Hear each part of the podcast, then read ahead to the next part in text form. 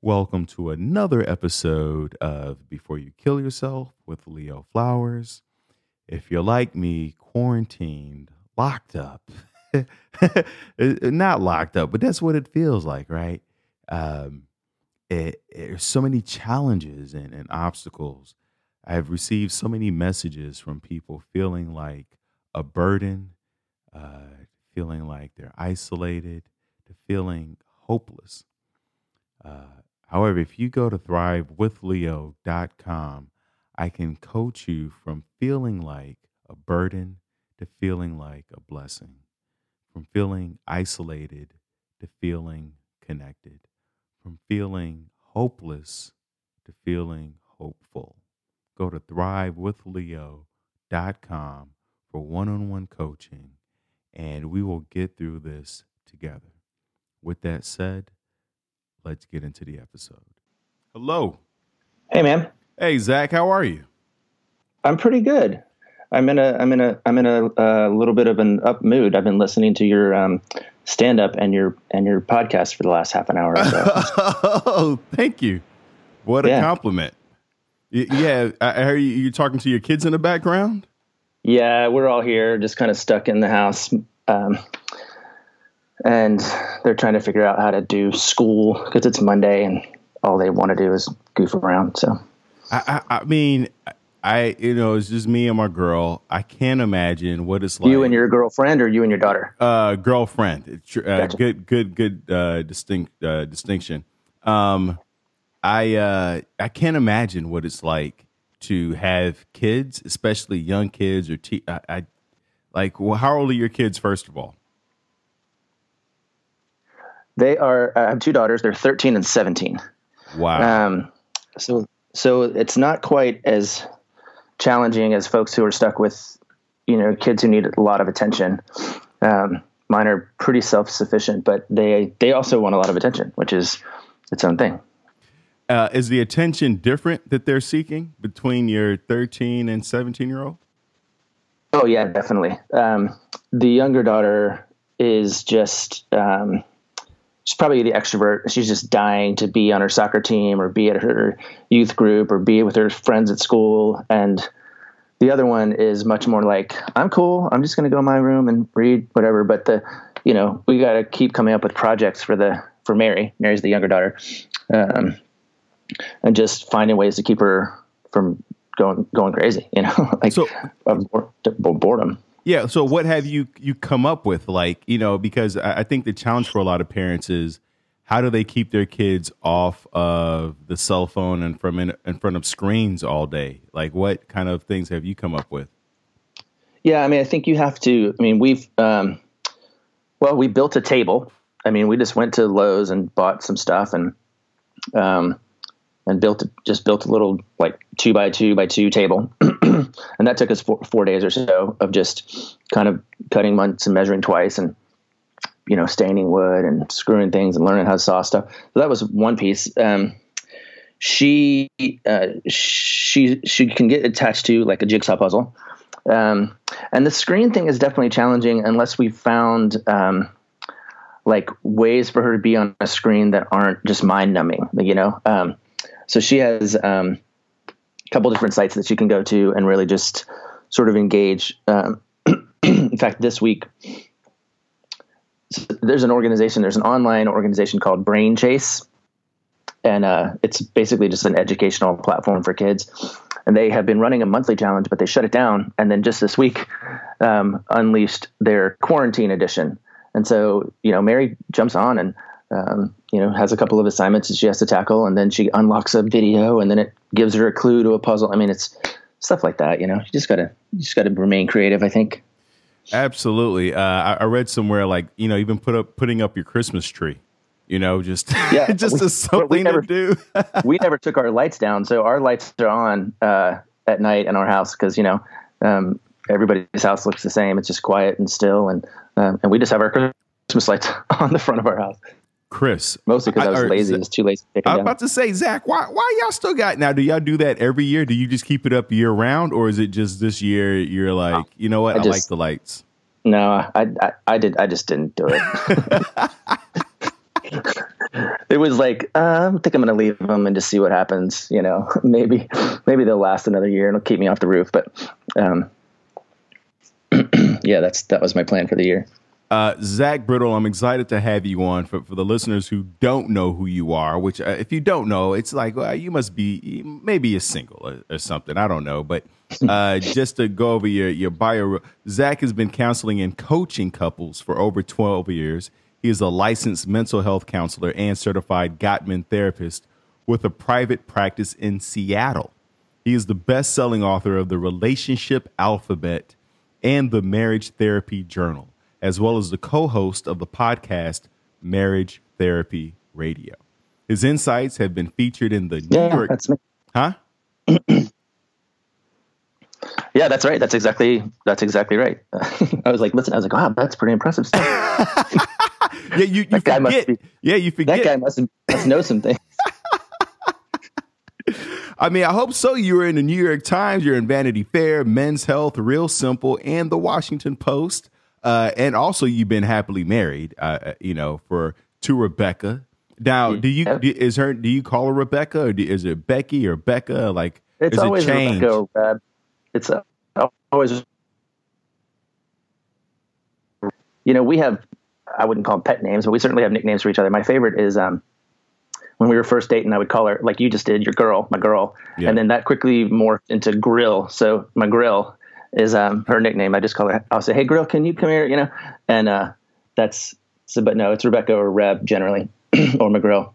Wow, and you guys have been married for 21 of 23 years, uh, and you have two daughters, like you said, 13. yeah no that that line is my favorite line in my bio it says yeah um, that's my favorite line in my bio because it says um, we've been happily married for 21 out of 23 years Oh yeah, so yeah, yeah. Two of those years were rough. You, you ain't know if y'all was gonna Yeah, make it were. yet. yeah they were so yeah and then my daughters are cool they're 13 and 17 and uh, my older daughter is a professional actress she's on tv now and again and then the younger one is uh, she's my athlete she's she's the um, she's like the like I said, she's the social social butterfly. Wants to be with her friends, her teammates, and um, you know, running the show all the time. So isn't that fascinating that the introvert is the one who is in front of the camera, is the actress? Yeah, And the Yeah, a- extrovert is uh is is the athlete. yeah. So which Yeah. one are you? So are you more I would assume since you're a writer, author, uh therapist, uh that you're you're more the introvert and then uh your your Yep. youngest is more like your your mo- your wife. Yeah, I suppose. I mean, it's not you know you can't draw sort of one to one correlations in that way, but um, because I'm the I'm also the athlete, and my wife is also the the sort of the drama f- friend or drama queen. So you know you can't. Uh, You you're trying to, to, be uh, careful there. I see I see that Zach. I was, I was, I was. Um, no, but um, yeah, no, I'm definitely more the introvert. In fact, um, at my practice, my private practice, I see, uh, I work basically three days a week. I see clients on Mondays, and I go from start to finish from about nine to six thirty. And the deal with my family is that when I get home on Monday, they get nothing from me. They don't get to ask me for help with homework. I don't I don't eat dinner if I don't want to. I'm not about to, you know, watch their show. I just I get to do whatever I want on Monday because my body just is like you know, so exhausted from being with people all day long. Um, I, I think that's important because I think a lot of people don't realize the the toll that their job takes on them, and I think that what happens is a lot of people will go to a bar or something in between that exacerbates uh, the stress and the tension that's uh, built up throughout the day. And Yeah. uh, instead of just saying, "Hey, I want to come straight home," however, I need some space. I need an hour. I need a half hour, um, or, or I need the whole. I need the whole evening. You know, and uh, yeah. and so was that a was that a difficult conversation to have because I can I can hear people being like I tried that and you know they still knock on my door or you know what, what, what was that an easy one? I think, well, I think it was, well, first of all, it was learned, right? I mean, it was learned that I, when I got home on Mondays, I just wasn't present or available. And so that was, jarring for my family who missed me, you know, and and I missed them. I just didn't have any energy left. So I think part of it was the difficult part was the part where I wanted and they wanted more of say dad and dad wasn't able to, to, give it to him. So, so part of what we began to do was sort of negotiate terms where I just said, Hey guys, I just don't have it on Monday, but, but you can totally have it on Tuesday, Wednesday, Thursday. I mean, I'm, I'm all in on those, on those days, but it's the, because, because Monday is understood, I don't get in trouble. Um, and they don't ask, but, but Wednesday, Tuesday, Wednesday, Thursday is really the time when I have to kind of make the trade off. I have a, um, I, another example of this very same principle is one of my client couples. Their kids wanted waffles every single day, every morning. Can we have waffles? Can we have waffles? Can we have waffles? And the parents are like, geez, I, don't know what to do. Like, I can't give them waffles all the time. And so they finally just decided that Tuesday was waffle day. Tuesday was waffle day. And so the kids were excited about Tuesday. And then on, but the, but the parents had solved for six days of the week Wednesday, Thursday, Friday, Saturday, Sunday, Monday the kids stopped asking for waffles because they knew it was coming on Tuesday. And I think just even making something less, like less of me or less waffles, actually makes the playground bigger because it frees up other sort of mental space in, in other ways.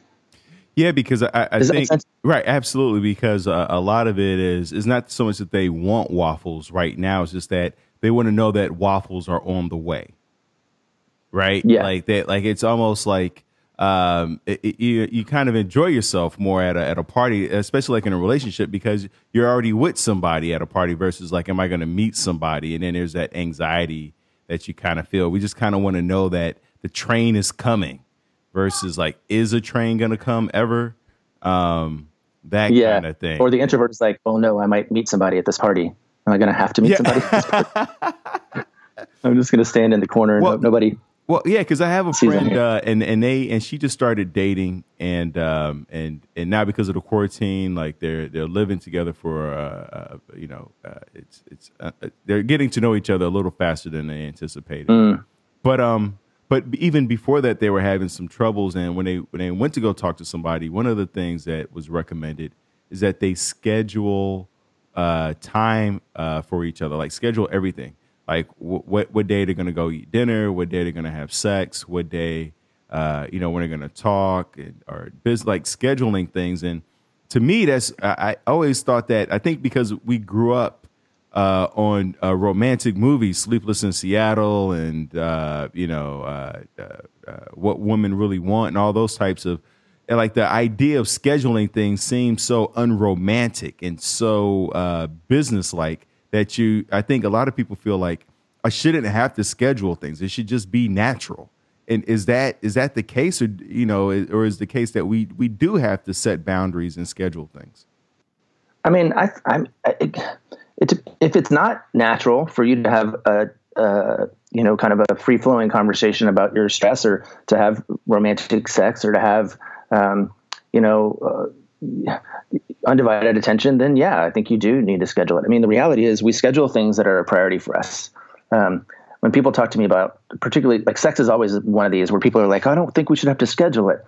And I'm like, look, guys, it's 168 hours in a week, and you got to sleep for X number of those. You got to work for Y number of those. You got to work out. You got to hang out with your kids. You got to travel. You got to commute. You got to, you know, you've got to um, exercise. You've got to, and most of that stuff is scheduled. Like you, you have breakfast in the morning, you have lunch in the afternoon, you have dinner in the evening. Usually, we schedule the time we go to the gym. You know, usually we know when we're going to sleep, and it makes sense that if, say, sex is a priority, that you would say, usually we have sex on Wednesdays and Saturdays, or usually we have sex on, you know, whatever, or in the morning, or we, or or we definitely don't have sex during the week because we don't. It's too it's too time consuming or stressful for us to try and even think about.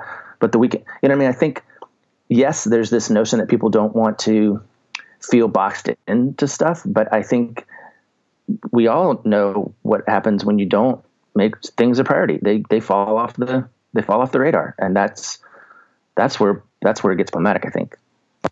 Can, can, uh, is there something that uh, uh, what's been the biggest challenge in, in your relationship that that you were like, oh, we have to prioritize this outside of you setting boundaries with uh, coming home and, and making space for the for the family or making space for yourself so that you can make space for the family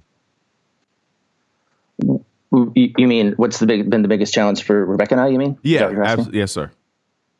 Yeah, I mean, we. Um, if I think back to say those two sort of rough years, um, and they were they were they were I think they were like number eight and number eighteen or something like that. I mean, pretty far apart, but they're pretty um, pretty pretty much 365 days of some um, event or action that caused us both to feel like we needed to gosh I, am going to accidentally use this phrase shelter in place um, and, and, and by that I mean just sort of in, into our own like take care of ourselves place. Um, and so we we would feel, pat ourselves on the back for being great parents. We would pat ourselves on the back for being great neighbors. We would pat ourselves on the back for being you know um, you know the kinds of couples that other people wanted to hang out with. But once the once we were sort of into our own, or once sort of the camera was off, we both kind of hunkered down, and I think we just stopped paying attention to, to each other for for a while. Um, and I don't know if that was self preservation or if that was just um, sort of. You know, I guess maybe it was self preservation. But the thing that's coming into my mind right now is there's a principle um, inside the Gottman method, and if, if you're not familiar, I can tell you a little bit about what that is. But um, which is called um, it's called turning toward versus turning away. Couples that turn toward one another, they tend to be healthier, and couples that turn away from each other, it's not rocket science, they tend to struggle. And I think we spent about a year just kind of turning away um, from one another um, in those two cases. And and then we'll still do it from time to time, but but we're smarter about learning how to go. Hey, do we need to check in? Like, is there something we need to, you know, repair or revisit uh, just to make sure that we're staying on track? Which you know this this uh, sort of quarantine environment for a lot of couples is going to is going to really challenge that because they're not used to spending 168 hours a week with each other. Um, you usually get a break of at least 40, you know. Yeah, you got to go to work or, or school or uh, or two two jobs. Sometimes it's 80 hours. Um, and and that, that, makes a lot of sense. I, I, think that's part of the natural cycle where um, you, you, know you give so much to your job or to your relationship and and then there's a moment where uh, you realize you've kind of lost yourself or you, you you you need time to evaluate and sometimes we don't always know how to communicate that you know? We're, we're not aware of where we are because I, I i think we go into these relationships with shoulds like i should i should always you know be there for my family and i should always uh, give everything and I, I think that we forget that uh, we uh, when the plane lands, like the, the like you, there's a time to repair, as you said, and, and revisit the values and, and the purpose and the mission and, and, and, and who you are and what direction you want to go as a person. Yeah, and it's interesting that you use the plane metaphor because just as you were talking, there is this piece where you know we're encouraged to put our own oxygen mask on first, right? Like right. get get your oxygen mask so that you can breathe, and that when you do be the, become the helper or the resource, you can come out of your, you know, sort of your your best self. And I think when you're when you don't do that, then, um, you know, it, you're not really. And that's kind of what my kids were experiencing on Monday nights, right? I just wasn't. I was like kind of on autopilot, and it wasn't wasn't fun for anybody. And so we just decided I'm not going to worry about it. So let's talk about your book, The Relationship Alphabet. Uh, yeah, you know, I, have done some. Uh, I was, I was, I was, you know, fiddling around on the internet as as you were, ch- uh, you know, looking at my stuff. I was looking at your stuff, and um, and one of the chapters that people that seemed to really resonate with people was uh, the the the letter E for empathy. Um, mm-hmm. Can you can you talk about that because I, I am just I have a master's in counseling myself, and and even with that education and that background and, and having worked with couples and, and inmates, it, it's still a challenge to be empathetic. Can you uh, can you talk to us about what that chapter is about and what empathy is? Yeah, I mean, it's funny because I wrote the book. Um, it was sort of on commission for the Gottman Institute. They, um, you know, he John Gottman is kind of the world's leader in sort of relationship research, and a lot of his content is very um, scientific. And so I just started. They asked me to kind of write through the alphabet about different parts of the research that um, that maybe people could understand in an easier in an easier way than than a, like a, maybe than a not that a layperson would understand. And so I wrote, I started it, excuse me, hold on one second. I gotta drink a glass of water.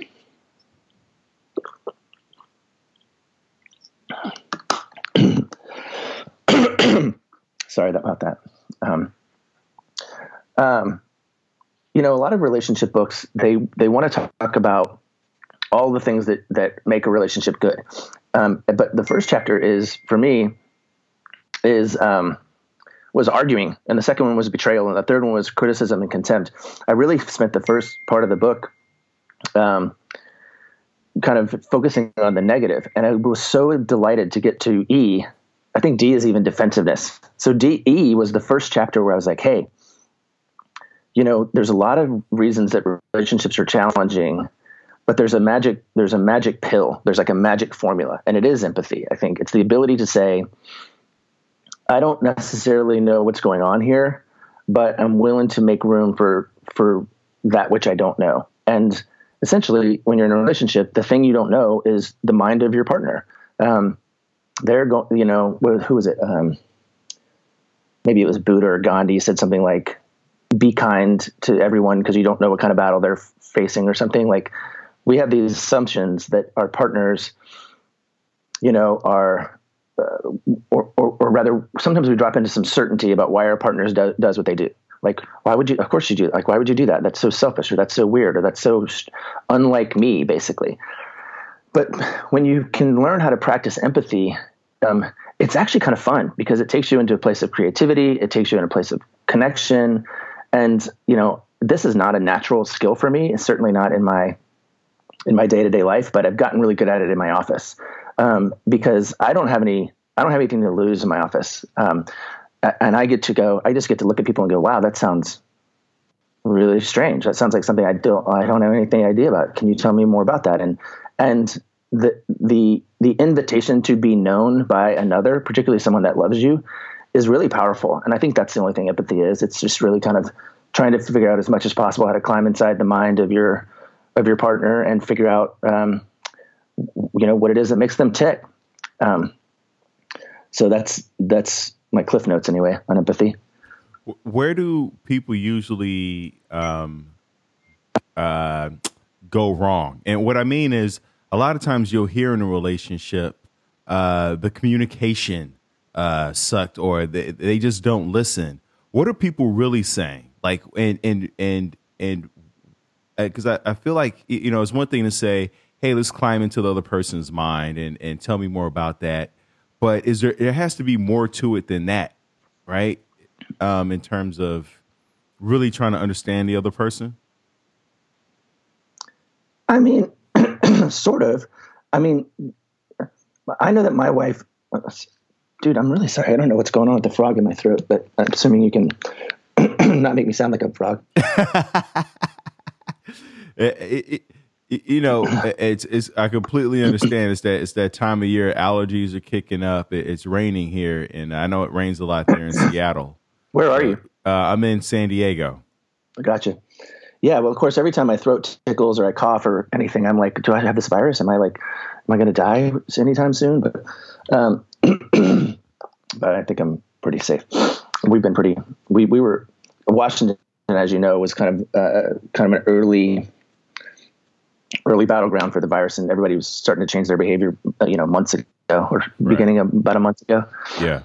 Um, but okay, to your question about empathy, um, I do think that there is something again kind of magical about letting someone uh, having the experience that someone else knows what you're what you're going through. Yeah. And is it as simple as knowing what's going on in their mind? Maybe not. I mean, I think you have to you have to find a degree of authenticity um, it's not like I can just be like, "What's on your mind?" You know. Mm. Um, and now I know that thing, and I'm and I feel more connected. But I know that when my wife has the experience of me slowing down and sort of surrendering my own agenda long enough to to really hear what she's saying, um, it's powerful both for her to experience, and it also empowers me to be able to talk about what is on my mind. Right, like. Um, people aren't all that interested in hearing what you have to say if they don't think that you're interested in what they have to say. And so um, there's a little bit of a sort of a tactical skill in it, but I do think that um, when again you've had the experience of really being understood and not necessarily even agreed with or validated, but just understood, that can go a long way. Because my wife will explain to me what she's feeling, and I'll go, okay, all right, I get it. And that doesn't necessarily mean I'm gonna gonna immediately do the thing that she wants or show up in the way that she needs, but I, um, but it, I think it does create the connection a connection that's really critical. You know, I had a. It's fascinating that you you talked about. Um, first of all, I love that you said surrender your own agenda, and then be interested in interesting. And but the part I want to latch on to is uh, when you said when when you when we feel understood, that goes a long way. I had a sex worker uh, on a, a, a episode. Uh, her name was uh, M. I, I forget what I called the ty- uh, the episode, but it's a, it's like maybe fifty episodes ago. But anyway, I asked her like, why do most men come to her? And she said a lot of them are married and uh, or in relationships. And she said most men don't even come to her for sex; they come to her for understanding. Mm. And she said they almost just have the sex as a a way to out of like out of a, like an expectation of like if I'm with a sex worker, mm. I have to have sex, and it, it kind of um, uh, uh, it it makes them being vulnerable. Uh, it, it, it, it helps them to deal with the vulnerability of just really wanting to be understood and and so it was powerful that you said that just now like how understanding so what does can you um I, I, I guess like because I you know one of the things when I I, I went to uh, marriage counseling before uh, with a with an ex girlfriend and and she said that you know you you almost have to practice being a detective and that helped make it make sense for mm. me you know like a detective mm-hmm. isn't isn't doing a talking it's not it's not coming in with their own agenda. It's really just asking questions, really listening, paying attention to your body language, uh, and just probing and and and really with that tell me more about that. And they're truly interested because they want to solve the case. They they want to find out who committed the crime and get that person off the street. And it really changed my perspective on on how I communicate. Do I always get it right? No, because it, it's sometimes you resort to your nine year old self and you're just like, I don't care what you know, and uh and but for the most part, uh it's it's it's helped me to grow as a as a communicator, uh, I believe. Yeah. So there is something strong yeah. in that in being empathetic. Yeah. I, it's actually my favorite metaphor. Um, when couples come in, and they want to meet with a therapist, they generally, even if they don't know it, they have an idea of what they really want. They might want a referee, they might want a judge, a coach, a Sherpa, um, a priest, something. And I let them kind of tell me what they what they're looking for, and I and I will straight up say I'm, I'm not interested in being a judge or a, or a referee. That's not a role that I enjoy playing at all. Um, the role that I enjoy playing though is detective. It's actually my absolute favorite because I think you're you're not wrong. They come in and they think there's been a well something's some some mystery has happened, right? Something has gone amiss or awry, or something's gone missing, right? Like um, intimacy or, or or passion or compassion, um, and where did it go? You know, and and in a good any good detective story, you know that you're watching a movie or reading a book, they're going to throw sort of three or four red herrings at you. The author is before you really get kind of get to it, right? And I think a really good detective is someone who's patient enough to kind of go, "Oh, you think that's your problem, but that's actually not your problem," um, or you or that that that looks like it might have been the place that it went awry, but um, I think you're missing the thing that happened right before that. And it's really it's really cool, especially when you can teach your clients to do that for themselves.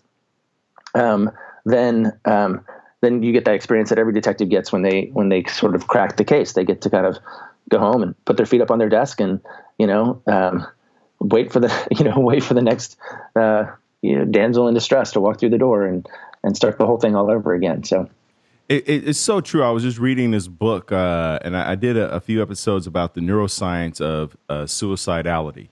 And it was saying one of the things that people who are, mm. are suicidal experience is that the uh, they misread faces and expressions. They they see mm. a neutral face and uh, interpret it as uh, a negative face, or you know that person uh, that person doesn't like them, or mad at them, or um, uh, dislikes them, or whatever. And, and and and then they also don't don't even register happy faces. They don't they don't register mm. the the joys and stuff. And I, and I and I bring that up because you know. Um, when we misread things and we just assume what we what we've seen or what we've heard, we, we are less empathetic. Instead of asking that person or talking to that person or getting to know that person and finding out uh, who they really are and what they really feel, we, we just kind of go off of our own assumptions uh, about the body language, about what was said, and and and then we we go off and running, and sometimes that has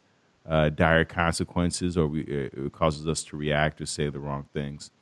Um, but you brought up compassion.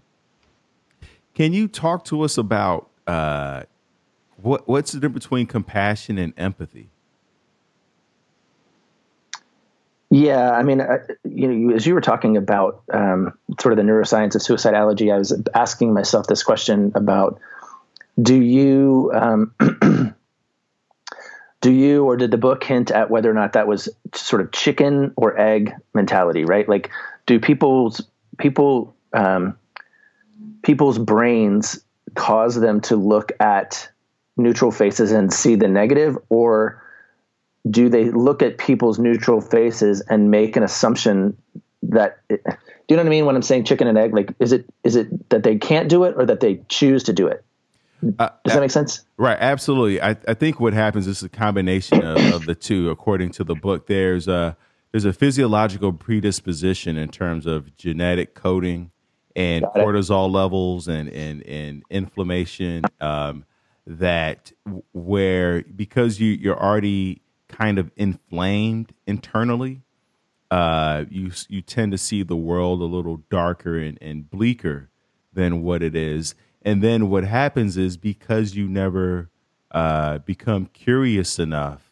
to to mm-hmm. explore and find out, uh, it's you're, it's just that confirmation bias, right? Because then when someone uh, does get upset or or it, it things turn out the way you you as dark as you thought it would, you remember those and and not realizing had you really been curious enough and been a detective about all the other instances, you would have found that uh, in most cases, uh, people are happy or want to smile or, or, would enjoy your company or would want to connect with you. Does that make sense? Totally, and and it's actually got got to the heart, I think, of what your question is. It's kind of this idea of the difference between um,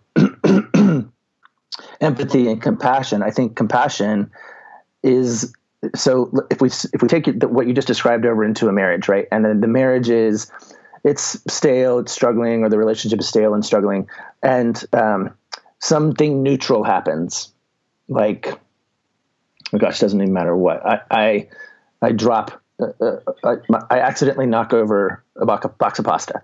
If if if I have compassion for myself, for my relationship, for my partner, I don't go into that darker place, right? I go into the, um, oh man, I'm so clumsy. But if I don't, and again, if I don't have compassion, if it's my partner who knocks it over and I don't have compassion, um, I'm, or I'm not cultivating compassion, I might be like, what the hell did you just do? Like, what's wrong with you? You know? And again, totally neutral action, but governed by,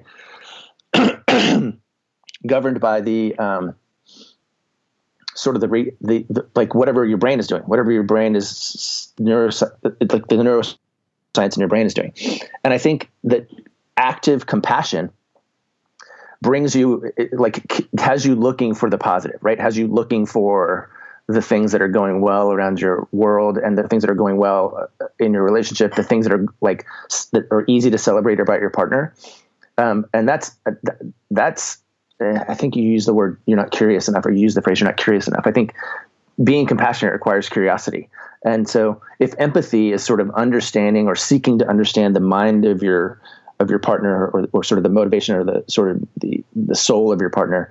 Compassion, I think, is sort of the proactive part of really calling out those, calling out the good um, and calling out the things that are worthy of celebration um, because that protects you from the neutral stuff, and in fact, it protects you from the negative stuff because you know even if even if Rebecca grabbed a box of pasta and was frustrated and threw it on the ground, um, because uh, you know me me having c- cultivated compassion for her and for our relationship means I'm more likely to like give her a hug than I am to ask her what the hell's wrong, you know, or something like that. So I think um, I think that's how I would answer your question about the difference between empathy and compassion.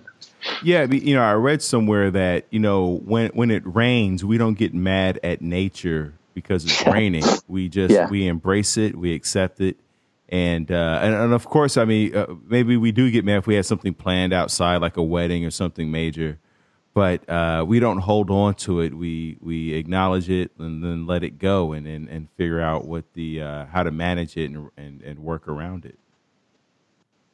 Yeah, that's funny. I've never heard that phrase before, but you're right. We don't get mad at nature.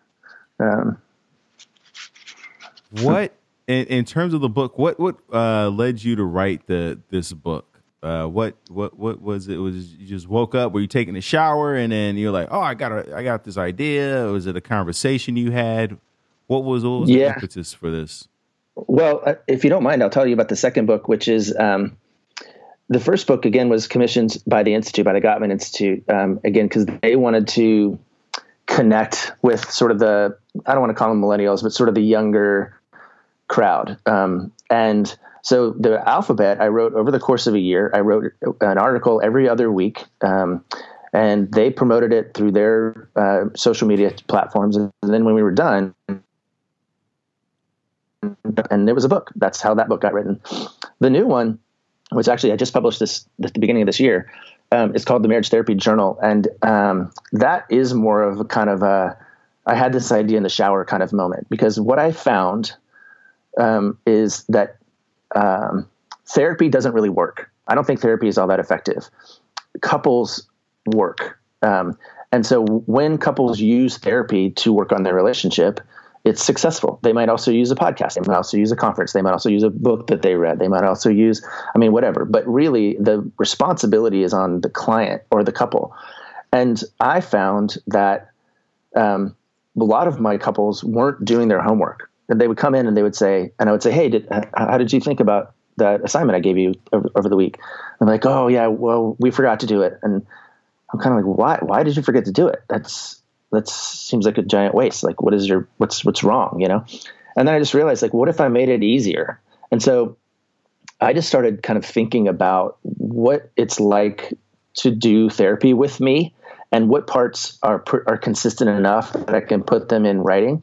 And so the new book, the Marriage Therapy Journal, it's like eight sessions that I wrote um, that are just designed for couples to sit down and kind of think about um, kind of a progression through their through their relationship issues and then find ways that they can think about them differently. Uh, one of my favorite experiences is when a couple says, "Huh, I, I, never thought about it like that before." I mean, that that's what's required because nothing changes if nothing changes.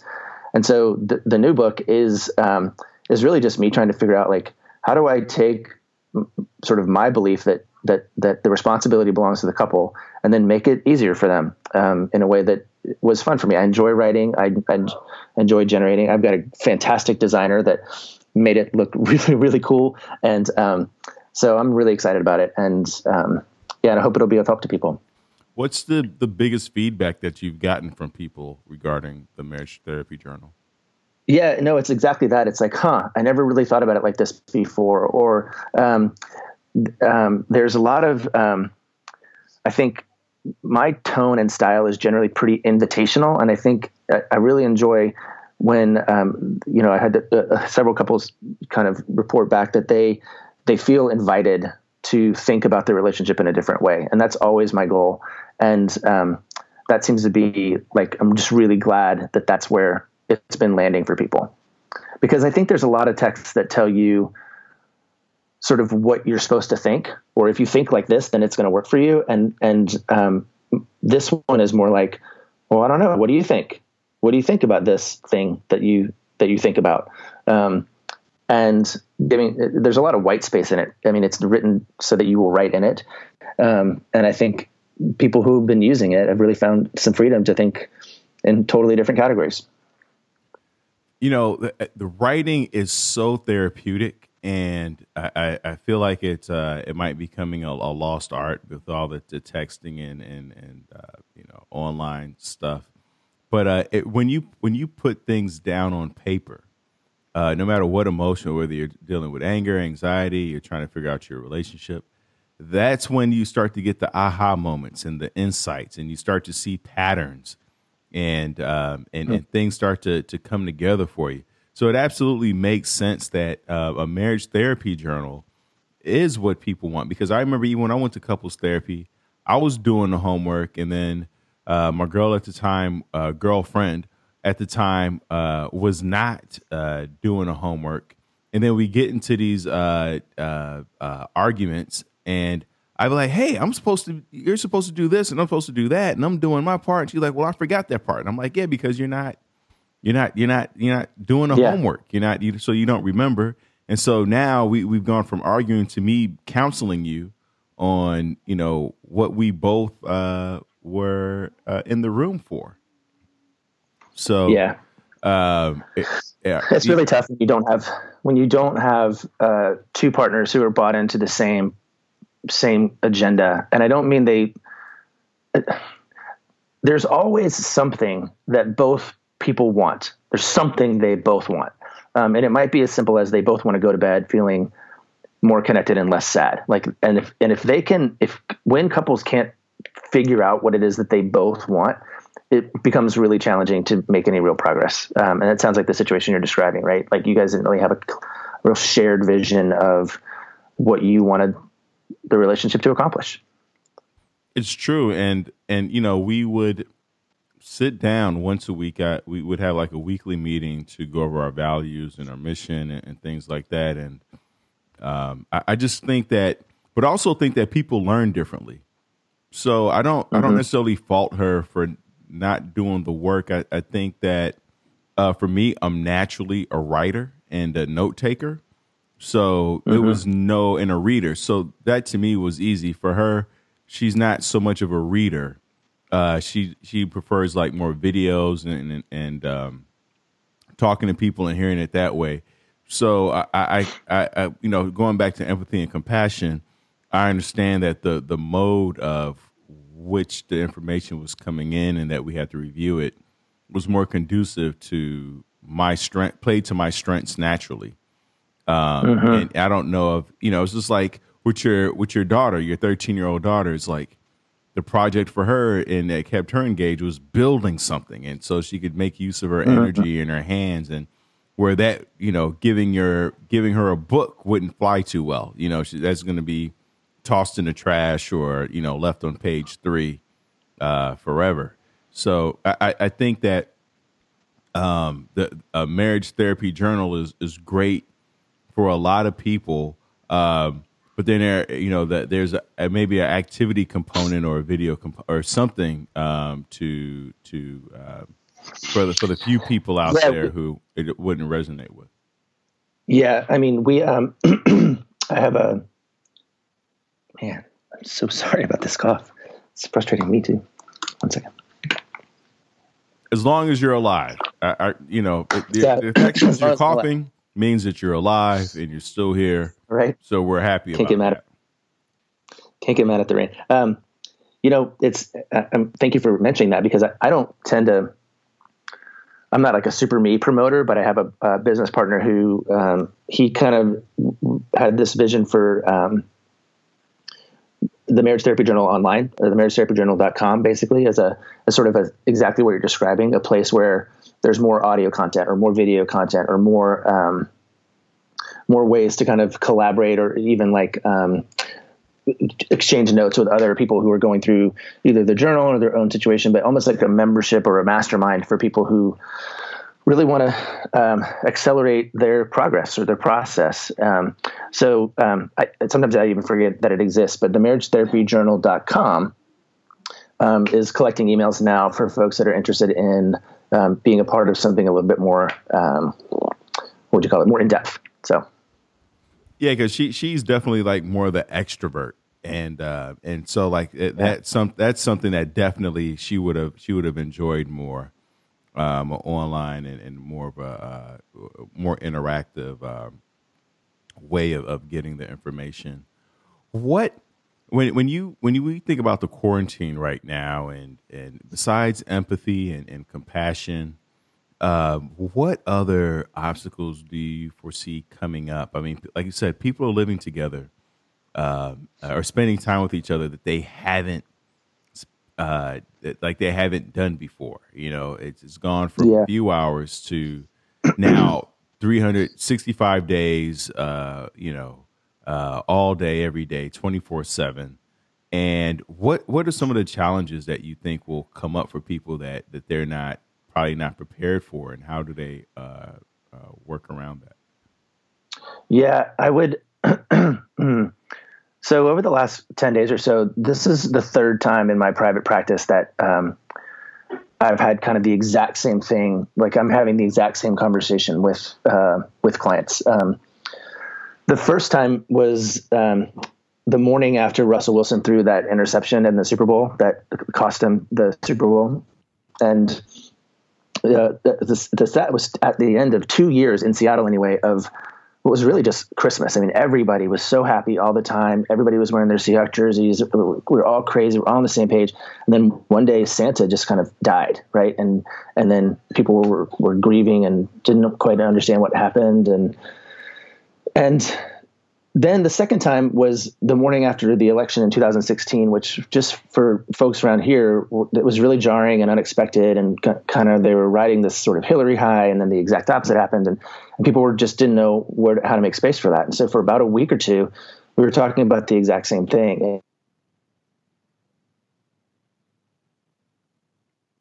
Out what is what the magic is, and it's and it's this. in all three of those cases, and two of them were incidents that were germane to Seattle only, but in this case, in this third way, it's the it's the it's a time when we when we realize that there's a common enemy. There's something out there that's bigger than us. That's that's more more important than whether or not I loaded the dishwasher correctly, or more important than you know our work life balance challenges or our disagreements about parenting, or even sometimes more important than the than the affair that brought us in here in the first place. Um, and so when you have a common enemy, it becomes really critical, or it gives you an opportunity to turn into each other, right? Kind of, I don't want to say something as cheesy as like hold your loved one tight, loved one tight, loved ones tight, but that's kind of the that's kind of what we have to learn how to do right now is figure out like how do we not make this take this out on each other? How do we you know prioritize self care? How do we learn to to balance in, in, independence and interdependence? Um, because you're right. I mean, couples aren't used to spending this much time together, and they need to find empathy and compassion in order to to sort of weather this new rhythm. Um, and we're all off balance. I mean, we're all off balance right now, and it's going to make it really hard to to feel like you've got solid ground underneath you. And so, one of the challenges is going to be exactly that, right? Just to, to maintain some sense of balance and sanity, whether that's make sure you get enough sleep, make sure you manage your diet correctly, don't forget to exercise. Everybody's gym is closed, but you can still walk around the block or something, as long as you don't walk too close to anybody, I guess.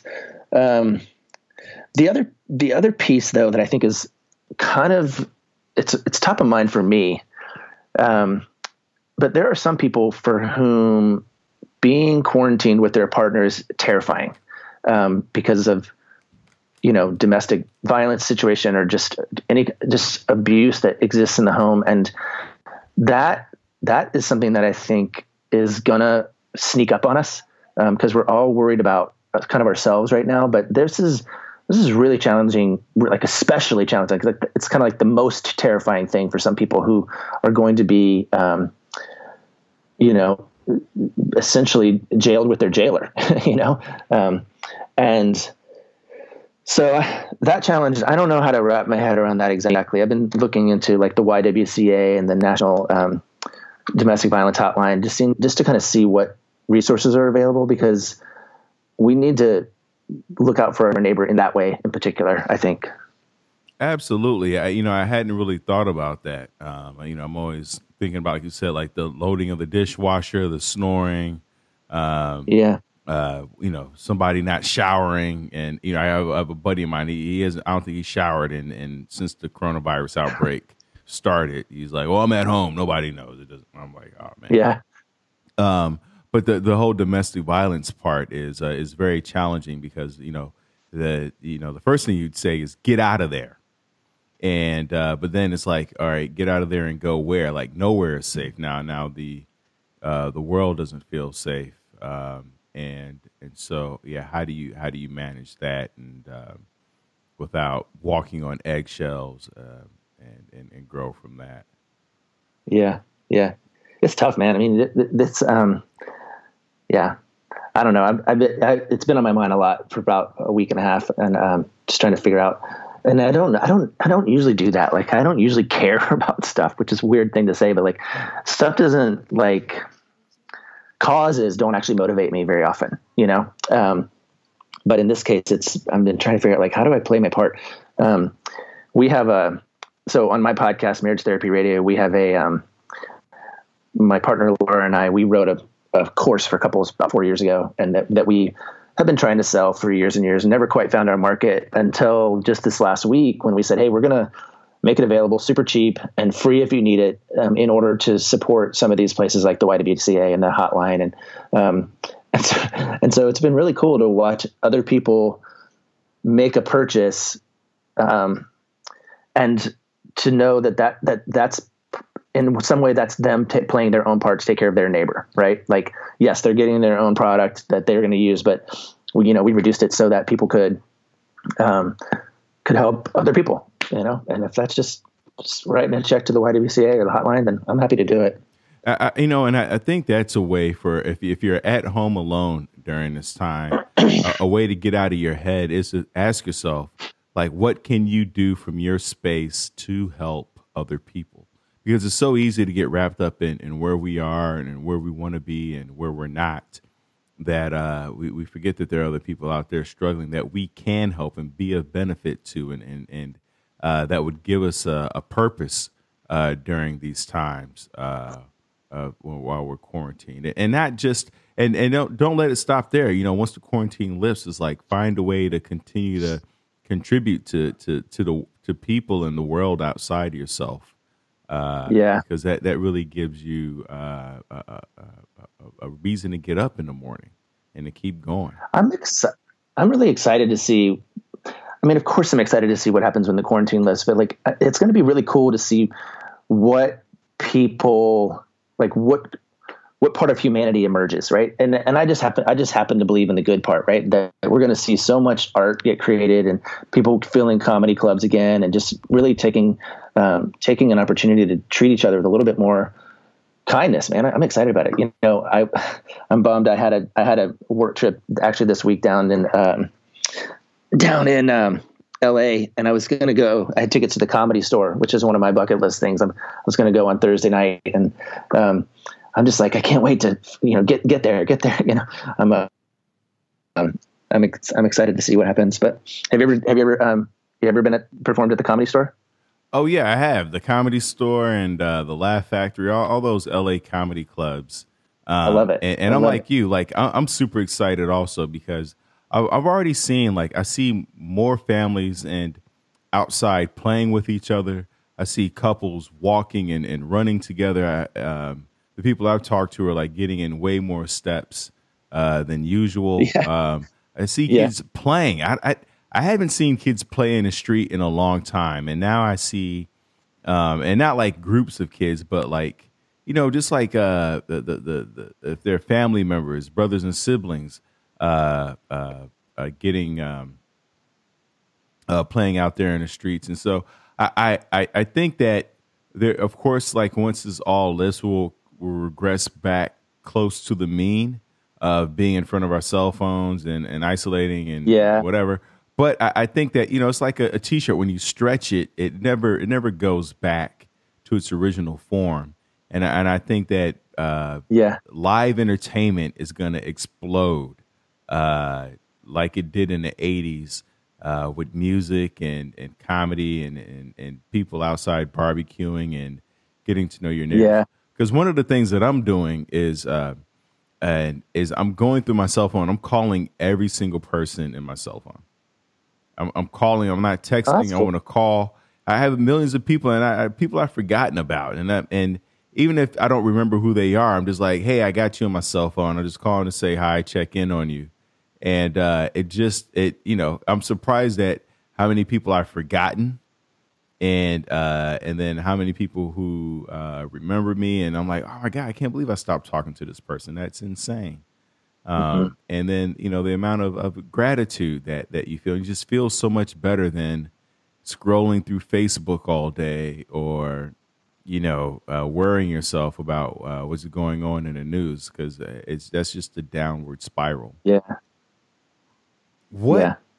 That's a, that's a cool idea. I dig it. Uh, it's a cool idea I want to give to my kids, right? I, yeah. Like, I'm like, hey, you have a cell phone, go c- call some people. Yeah, yeah. You, know? you have all these people in your in your cell phone. You have you think about all the friends that you have on Facebook and social media that you really don't talk to because you know the social media algorithm is they promote whoever's the most popular or the most uh, uh, eh, eh, um, uh, uh whoever like uh, gaslights yeah, most the most, or mo- yeah. yeah, most influential. And so you don't really get to see all your friends. And if if you took the time, this is the time to to go through all your friends and reach out and connect with and uh, and just say hi directly, not not posting on their wall. Get into their DMs say hello, leave, just say, hey, I, I, was just thinking about you. Hope you're all right. This is the time to do it. Everybody's open. Everybody, you know, people want to connect. Yeah. I, heard, I saw a joke the other day about somebody saying it's never been harder to get off the phone because you used to say, okay, well, I got to run, but there's nowhere to run to. like, where are you going to go? What do you, yeah. So so Zach, what what's your daily routine like now? That that you're home. Are you waking up at the same time? Well, you going question. to bed? Like, yeah. What's your daily no, routine? My um. So Mary, my younger daughter, and I, we're both pretty night owly. So we've been just staying up late and sleeping in. Um, I remarkably, my client load's pretty consistent, and I've shifted a lot to sort of online meetings, which has been you know, great for me. And I think, I actually think online therapy for couples can be really powerful. I just did a marathon session this weekend. I did 18 hours with a couple, and they were um, in their living room. And what was really cool, I think, was that they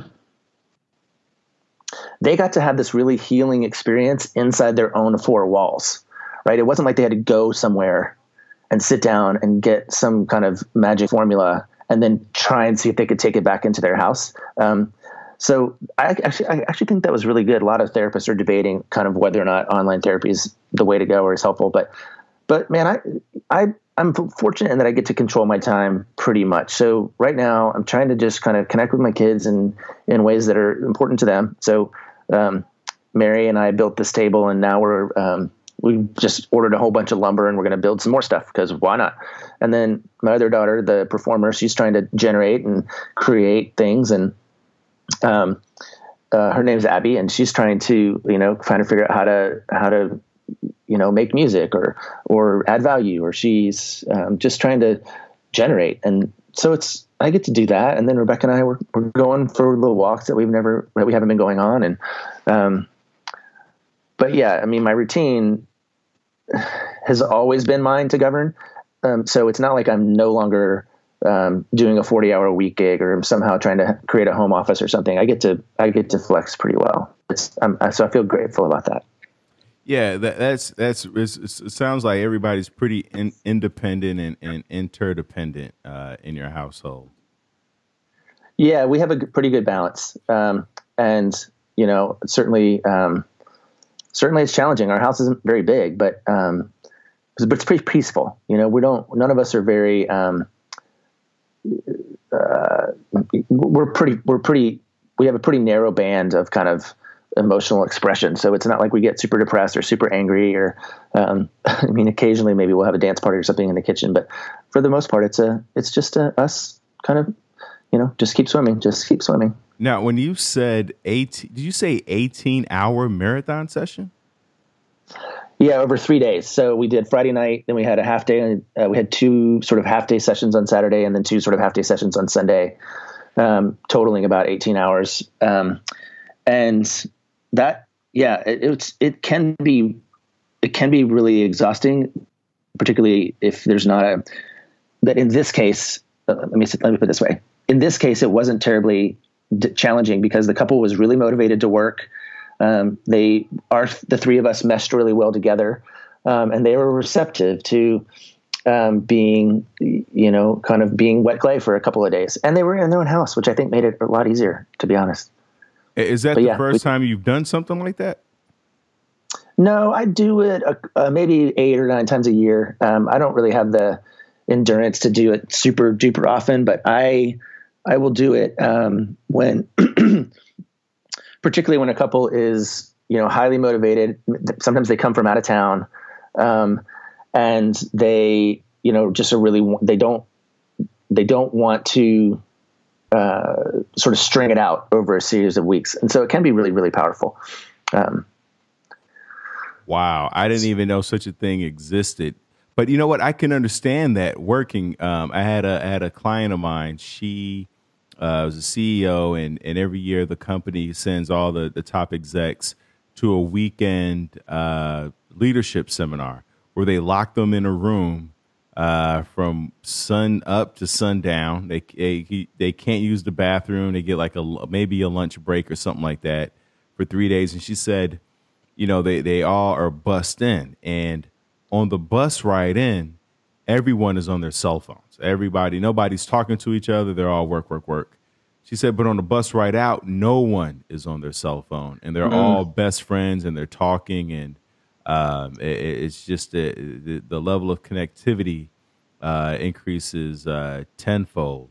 Uh, so I, I, would imagine when you're in a type of a marathon session like that for three days, it, it, it kind of elicits the same type of response. It can, yeah, it definitely can. Um, and I enjoy it. I mean, in part because I get, I mean, I get paid a lot to do it, and so it's a, it's a, it's a nice sort of um, it's a it's a pleasant return on investment for me. Um, but I, again, I can't do it. I can't do it 12 times a year. I can't even, I mean, I can't do it 365 days a year, even 12 times a year. It's, it's, it requires a really good sort of, um, alchemy between the couple and the therapist to pull it off successfully. Um, you know, at the beginning of this uh, uh, episode, you talked about how you come home and um, you know, you, you said like on Mondays you create space for yourself, and you know, when I was looking at the the, the reasons why people get a divorce, is you know, lack of individual identity uh, becomes uh, one of them, and you know, and, I, and and I'm listening to like how independent your family is, and can is there are there other ways that people can kind of find their own uh, identity within a relationship? Because a lot of people do, I think get into a relationship with the idea that the other person will shape and mold them or that the relationship will save them and and give them a, a, purpose. Are are there some other ways that people can take time to figure out who they are? Yeah i mean obviously i'm a fan of uh, self-help work. I think personal therapy is really really important. I think just um, I think th- there's there's got to be something where people are allowed just to be different. Um, so one of the things that Rebecca and I that makes it work for Rebecca and I is we're we just are we just kind of stopped trying to change the other, try to make them more like us, um, which is cost it's it's it costs something. Like it's a little bit of a bummer, but it it means that we still get to um, sort of be okay in our own skin because I'm not trying to always conform to the skin that that she wants me to wear. That, um, and, and then with that permission, oh, actually, you know what?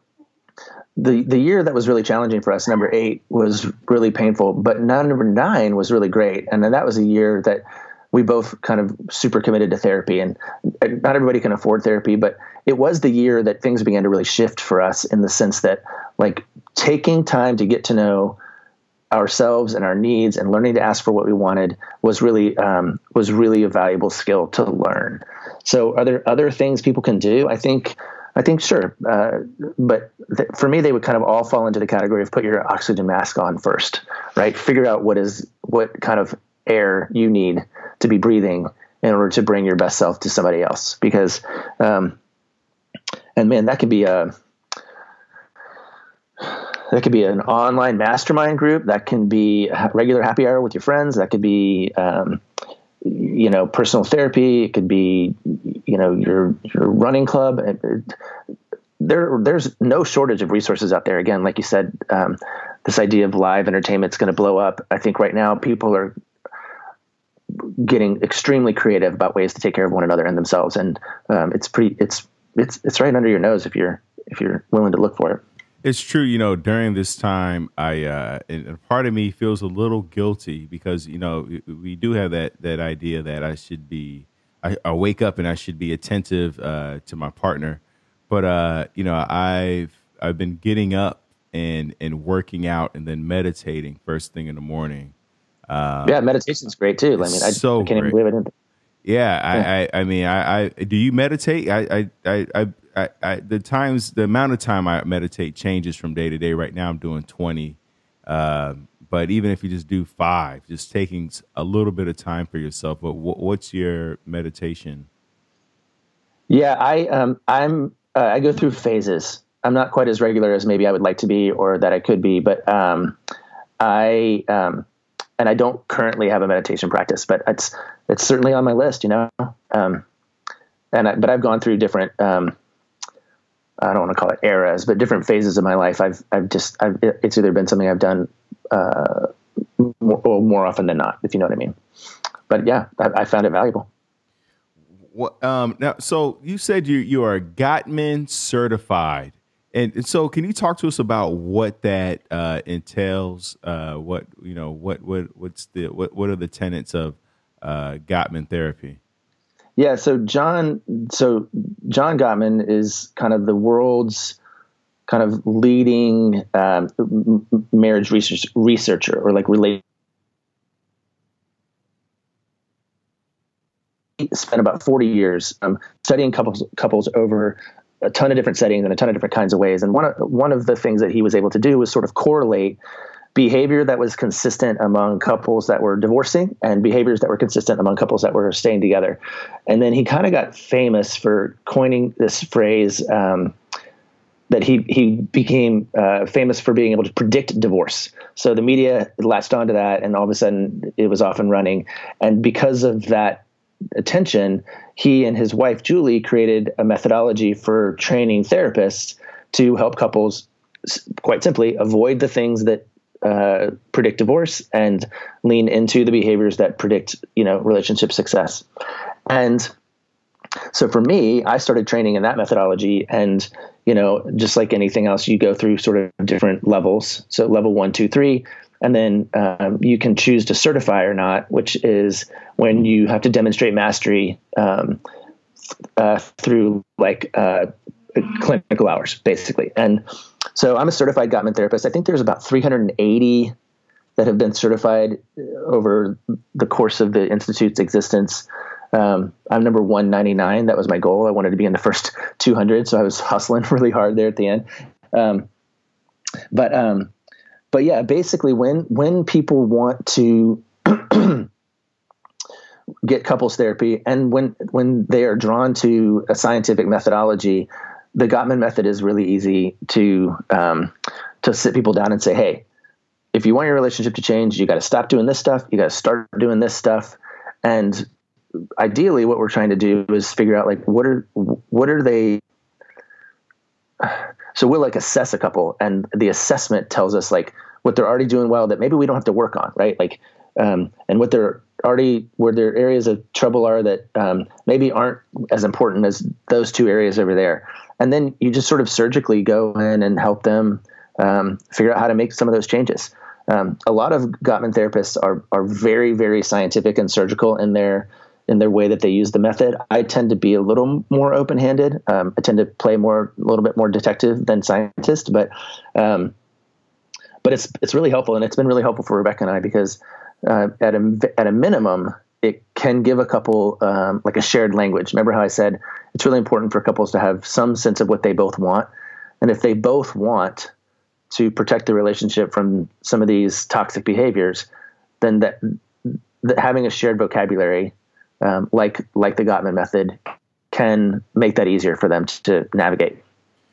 Um, you know, uh, uh, and that that makes complete sense. When um, I, I'm backtracking a little bit, the in terms of uh, because you've been you've been counseling married couples for over 12 years, and I'm sure infidelity has come up a lot mm-hmm. in relationships. Is it does it is the the reason for infidelity different for the man and the woman generally? or is it the same for most marriages? And then how do people overcome that? Yeah, um, I would say that there are lots of different, what I would call profiles of infidelity. Um, and the, because sometimes their infidelity is, you know, you hooked up with a prostitute on the, on a business trip to Las Vegas. And sometimes it's, you fell in love with the stay-at-home dad at your school that you always saw at pick up and drop off, and you've had been having a illicit affair for three years, you know, or whatever it is. I mean, there's everything in between. What it what it always is is betrayal, um, and betrayal. I'm sorry. I didn't say anything. Oh, say sorry. Um, what it always is is betrayal, and um, and that's really the issue right like it doesn't almost even matter how it started or what happened or how it ended it matters whether or not the couple can um, find a sense of um, sort of attunement and attachment uh, reattachment after the betrayal has occurred and sometimes frankly the betrayal isn't isn't infidelity it could be financial betrayal it could be you know um, it could be it could be uh, you're an alcoholic or a workaholic. Those betrayals are, are similar, and we um, we basically are trying to when when a couple comes in and they're and betrayal is the presenting issue. We're trying to figure out whether or not there's enough equity in the in the relationship account to sort of reinvest, and that means that the that the harmed partner needs a certain kind of attention, and the, and even the involved partner needs a certain kind of attention um, in order to figure out whether or not a, attachment is possible again. Um, and it it's really hard because it comes you know it comes in different forms and um, uh, and it really just depends on kind of the capacity for um, trust building that the uh, that the that the harmed par- partner has. Um, uh, Zach, can I can I can I uh, cut you off for a second? You yeah. know, I'm just realizing uh, that there's a difference between infidelity and betrayal. Um, can can you? I mean, and not that I, I didn't know that, but I would have never have uh, made that distinction. I, it was just something I just never thought about. Can you break down the difference between infidelity and betrayal? Because I, I think betrayal is something that is not in most people's vocabulary. It's either cheating or infidelity. But yeah, but well, the, betrayal but, is yeah, just betrayal is just the umbrella, right? It's just the big umbrella. Um, you had an expectation on a, a reasonable expectation for how the relationship was going to work, and then somebody betrayed that expectation, betrayed you in that expectation, and sometimes they did it by cheating. Sometimes they did. Sometimes they do it by you know, hooking up with a prostitute in Las Vegas or, you know, falling in love with the stay at home dad. And sometimes they do it by stashing away money for 10 years that you never do about. And sometimes they do it by, um, you know, um, decide staying at work longer than they than they have to because they don't really want to be at home with you anymore. Um, and but see, infidelity itself is so bizarre in the sense of like, if I'm flirting with my you know college girlfriend on Facebook for a year um, but I never, I didn't see her because she lived in ten states away, and then and we never had sex or anything. Like that's still betrayal, you know, if it's a secret. Um, and sometimes the, you know what I mean? Like, so I think this is the hard part is people people want it to be really clean, um, and it's just it's just not because there's tons of ways that you can be unfaithful, um, and I think this is something that I think is fun for me to think about, which is I hear people say all the time, particularly people who are in premarital therapy. Although one thing I won't do is um, I won't tolerate cheating. Like I won't tolerate cheating, and I'm like, okay, all right, but but you will because uh, it's pretty. I mean, sometimes people just throw all the the laundry out the window. But if they come into my office, it's because they want to learn how to tolerate this thing that they said that they wouldn't tolerate. Um, and the what I like to remind people of is that we, literature, religion, nature is full of stories about things that are stronger after they died and, and been resurrected than, than, than things that are just like they are what they are and they stay that way and they're the strongest they're ever going to be. I mean, I think when couples choose to recover from betrayal, um, and they do it like in a in a sincere and sort of empathetic and compassionate way, um, the relationship that they end up with can often be quite a bit stronger than the relationship that they that they started. You know, um, realistically, people stand up on the altar and they say things that they don't even know that they're saying, like for better and for worse, and in sickness and in health, and richer and poorer. And we have no idea what it means to be sick. We have no idea what coronavirus is. We have no idea what bankruptcy is. We have no idea what what's better and what's worse yet. We haven't experienced it. But when somebody and then they say I do, right? They say I do, I'll do that stuff. And then somebody executes a betrayal or an infidelity, and that's essentially a saying I don't, right? I used I said I did, but now I don't. When two people can turn it back toward each other and say to themselves and to each other again, I do. This time I do. And I actually know what I'm saying I do too. That can be really, really powerful and redemptive. And I, I think um, that's where I don't really get all that stressed out, or this is the wrong way to say it, but like infidelity doesn't impress me anymore. Affairs don't.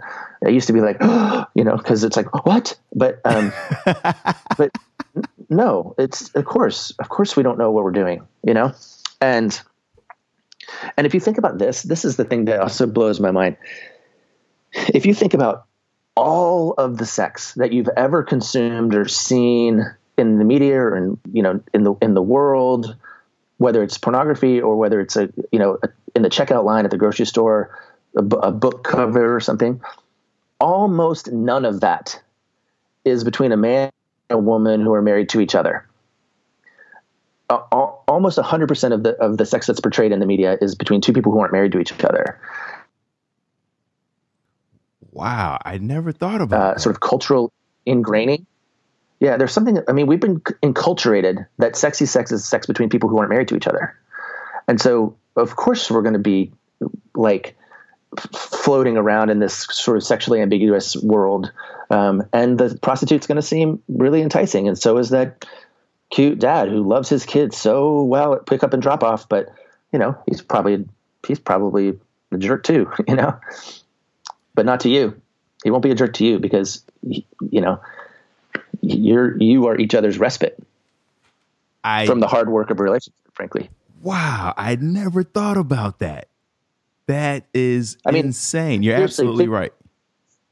Think just see if you can think of one example of of a television show or of a movie or of a I mean, certainly not in pornography. Any example of two people. I mean, there's Phil and Claire Dunphy, right? Like we, we walked in on their bedroom one time, if you remember. Um, but that's that's really that's really it as far as I can think of. Oh my god, that's hilarious. Um, but you know, I, I, love what you talk about. Uh, you know, now that you you brought up betrayal, um, because I, I I I had a friend of mine, his wife cheated, and he called me to ask what he should do, and I, I said, you know, listen, man, like I, I saw this come in years ago. I'm surprised it is just now happening because uh, he, he he works a lot. He's all he's never home, and then when he is home, he's he's uh you know he's the guy he pays the bills and, and takes care of the things, but emotionally not there. And I think that a lot of people uh, there's so much weight on uh, sexual infidelity, but like emotional withdrawal is so big. Usually, one person shuts down or just isn't available and and that never yeah. really gets uh, that that never really gets the I don't want to say the respect it deserves, but to me that is usually a, precursor for the infidelity. Um, a hundred percent, and yeah. that's why you have to you have to talk about it like as betrayal because mm. most people are good people. They don't they don't walk through their life looking for ways to hurt their spouse they don't walk through their life looking for ways to betray them. And when they do, something has come first. Something has come first. Something has come before that. Like like your buddy's sort of workaholism. Um, and his wife may have experienced that as betrayal. And that that was the point in time when they needed the intervention, not the point where she, um, you know, got caught or whatever it is. That's that's what's well down the road usually, isn't it? Absolutely. Like said, yeah. You've, you've seen it coming. Yeah, because I'm like, there's just no way that uh, you know when you when you get married, it's because you want to be with that person, want to spend time with that person, and then inevitably, you know what happens. Is, but and I understand in this day and age, it's like you have to work two or three jobs and have all these different hustles just to keep the lights on and to raise your family and make sure they go to a good school and to be able to afford the vacations. But uh, we can't stay on that treadmill for so long that uh, we forget to to get off and reconnect and revisit and and repair, uh, as you said earlier. Yeah, no, you're not wrong. I think there's a there's a there's a slippery slope that we need to be paying attention to well before we think we're even on it. Um, having two kids, and uh, you said at you said the, the the the the trouble in your marriage happened at the eight year mark, and then you said the eighteen year mark. Yeah, about eight and eighteen. Yeah. Uh, uh, is that? Do you find that that's par for course? Because you know people talk about the seven year itch. Uh, I'm sure there's a standard deviation of a year or two uh, in there. Uh, do you find that that's like a, a, a relationship pattern? I do. I mean, and it's not me that's found it. I mean, here's here's a piece of quirky trivia, or not quirky trivia, quirky um, data, which is this idea that 50% of couples get divorced is actually um, it's actually wrong. It's actually a lot lower than that. Um, but um, the piece of it that is interesting is that most couples who divorce divorce inside of seven years, um, and usually around year four, and that's often when there's a toddler. Um, so the the seven year itch piece is this is this piece of like what is the the journey uh, you know and do does the ch- does the introduction of a child um, cause you to turn away from one another? Um, and it often does because it, children need a lot of attention. But the antidote is really to make sure that in, in those first few years particularly in, in, in the times of rapid change and stress that you lean back into each other. Um, and that you you pr- continue to prioritize the friendship. And frankly, that's that's pretty much what happened to us. Like we had a, a toddler, and both of us were kind of sliding into our own little worlds, um, and ultimately kind of lost sight of each other, which which was at least that story of year eight. We just we actually, and it probably would have happened sooner, but we struggled to get pregnant, so um, we just didn't have our baby inside of that first four years you know, a buddy of mine, he, he's married and his parents have been married and happily married. I, have been around them, at least seemingly happily married for like 40, 50 years. Um, and he said that, you know, for as the husband, your job is to prioritize the wife and then the wife prioritizes, prioritizes the kid. And he's like, if you keep that circle cycle going, you'll be all right. But, and, and, and I think that a lot of times, like both parents try to make the kid the priority and then they forget about each other. Yeah. Um, you know. Yeah. And, it, and totally. it's tough.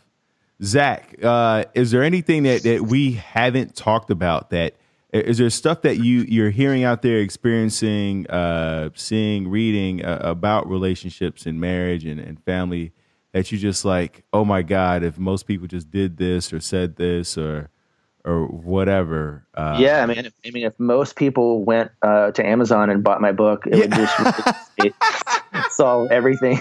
Um, no, I mean, there's, I mean, it's always, um, it's always changing, right? Everybody's always trying to figure out how to crack, crack the code, and um, to me, I'm just kind of a slow and steady wins the race guy. Like you got to have the foundational things in place and just keep putting one foot in front of the other, and um, and then you know go from there. Um, and speaking of, uh, I promised my kids a walk this afternoon, and so I got to go put one foot in front of the other with the uh, with those guys. I love it, uh, Zach. Go ahead and plug all your things. Oh, let's see. Um, so the easiest way to stay in touch with my voice is through marriagetherapyradio.com. That's our weekly podcast with my teaching partner, Laura. We talk about these things constantly. Um, the book is Marriage Therapy Journal, which is at marriagetherapyjournal.com. And it's also on Amazon. And if you're interested in kind of uh, kind of learning more, going through a deeper dive, we're going to be rolling out some um, some uh, what do you call it? Um, sort of a membership kind of site. The other thing I would say is if you if it's appealing to you at all to be mindful of these folks in kind of the domestic violence situation, we have a um, a course for couples that's at it's at forbetter.com or forbetter.us for f o r b e t t e r dot u s and the code I think is 20 no the code is covid c o v i d um, and so that'll give you like $200 off the course, and we're funneling that money toward um, like the YWCA and the National Defense Domestic Violence Hotline. So all of those things are are great, and um, and of course you can email me. I'm Zach at zachbrittle.com, and I'm happy to interact with you, um, particularly as you're just trying to make your way through this quarantine time. So. Zach, I appreciate it. Uh, I always ask this of my guests at the very end. Uh, yeah. and, and you're not on the hook for this uh, as a professional. We, we understand everybody's uh, situation is different. Um, but I always feel like there's one person listening in who is on the precipice of, of ending their life. Uh, before you kill yourself, what would you say to that person? I would say, what would I say? I would say don't. Um, you know, again, slow and steady wins the race. And there's it's, a, it's there's somebody on that road that wants to reach out and be supportive to you, and that is, um, I think, if you just keep putting one foot in front of the other, you're going to find them. They're going to show up for you. I love that. Zach, thank you so much. Thank you for listening in to another episode of Before You Kill Yourself. Thank you for rating it five stars and sharing it. Sharing is caring. And if you need one on one coaching, go to thrivewithleo.com, thrivewithleo.com. We will talk to you soon. Peace.